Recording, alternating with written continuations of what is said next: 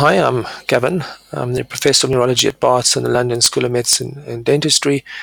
And I'm doing this uh, newsletter today to describe the emotional stages people go through when they're given a diagnosis of multiple sclerosis. Uh, these are based on the uh, stages of grief people are people experience when given a, a, diagnosis of a chronic condition like a cancer and they uh, were first described by an Israeli psychologist, Helen Kubler Ross. Um, and the mnemonic we use is DABDA. Uh, the first D is for denial. Uh, people often deny they have a disease, and they can, uh, you know, deny this for years before coming to terms with uh, the diagnosis. Uh, the A is anger. This is often um, the anger is often uh, vented at the healthcare professional making the diagnosis or possible family members or partners uh, of people with MS. The B is bargaining. This is usually the questioning about the diagnosis. Do, do I have the diagnosis right? And often people uh, seek second, third, fourth, fifth, even sixth opinions to make sure they have the uh, diagnosis correct. Uh, they're always looking for an alternative explanation.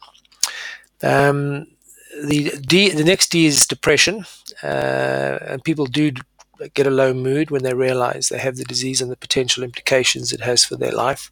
And the final A is for acceptance when you come to terms with it. Now, people with MS should realize that these emotions can come and go, and you can go through the stages many different at many uh, different times, and you can flip between one and the other. So sometimes people may accept a diagnosis uh, and then go through a, a, delayed denial, maybe around, around a life event.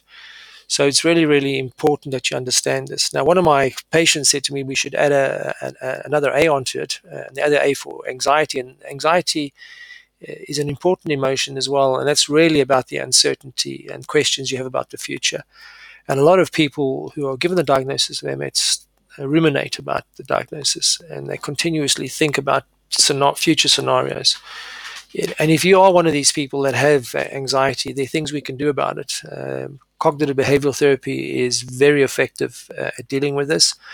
Um, and some, some, uh, and similarly, mindfulness. You know, thinking in the in the, the now rather than thinking about something that, that you can't control the future. So both CBT and mindfulness therapy work very very well. Um, anxiety can come and go as well. So please, if you do have any uh, of these symptoms, please understand them. Now, one of the tragedies about MS is we have made MS into more than one disease. Um, when it's only one disease, in my opinion. And so people often accept they've got the disease, and particularly if you've got relapse onset disease, when you realize that you've entered the progressive phase and your condition is worsening, maybe the disease modifying therapies aren't working as well. You go through these phases again and uh, uh, realizing that I've got secondary progressive disease and you want to deny it, ignore it. You get angry again. Why has the disease modifying therapies not worked? You know, is there something else going on? And you know, all these emotional stages uh, come back. So uh, please be aware of um, uh, the emotional response to the diagnosis of MS. I think this is quite an important newsletter uh, to explain that to you.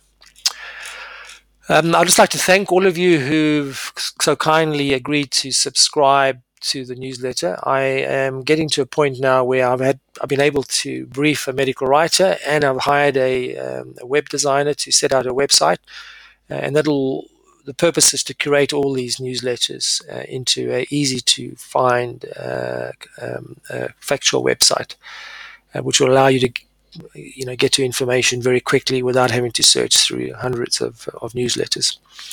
I'm also going to use the uh, the voluntary um, donations you make via the subscriptions for uh, setting up a, a course. Uh, you probably saw my newsletter from just over a week ago about setting up a, a course to uh, educate, formally educate people who get diagnosed with MS about how to navigate healthcare systems uh, and how to use the information to uh, ask the right questions and to self-manage your disease. And the reason why I want to make it f- formal is that you know people will go through uh, you know different modules um, that may or may not be relevant to you. You don't have to do all the modules, um, but at least it's a, uh, a, platform that will be able to empower people. So thank you so much for um, um donating. Um, uh, and subscribing to the uh, newsletters. I really do appreciate it.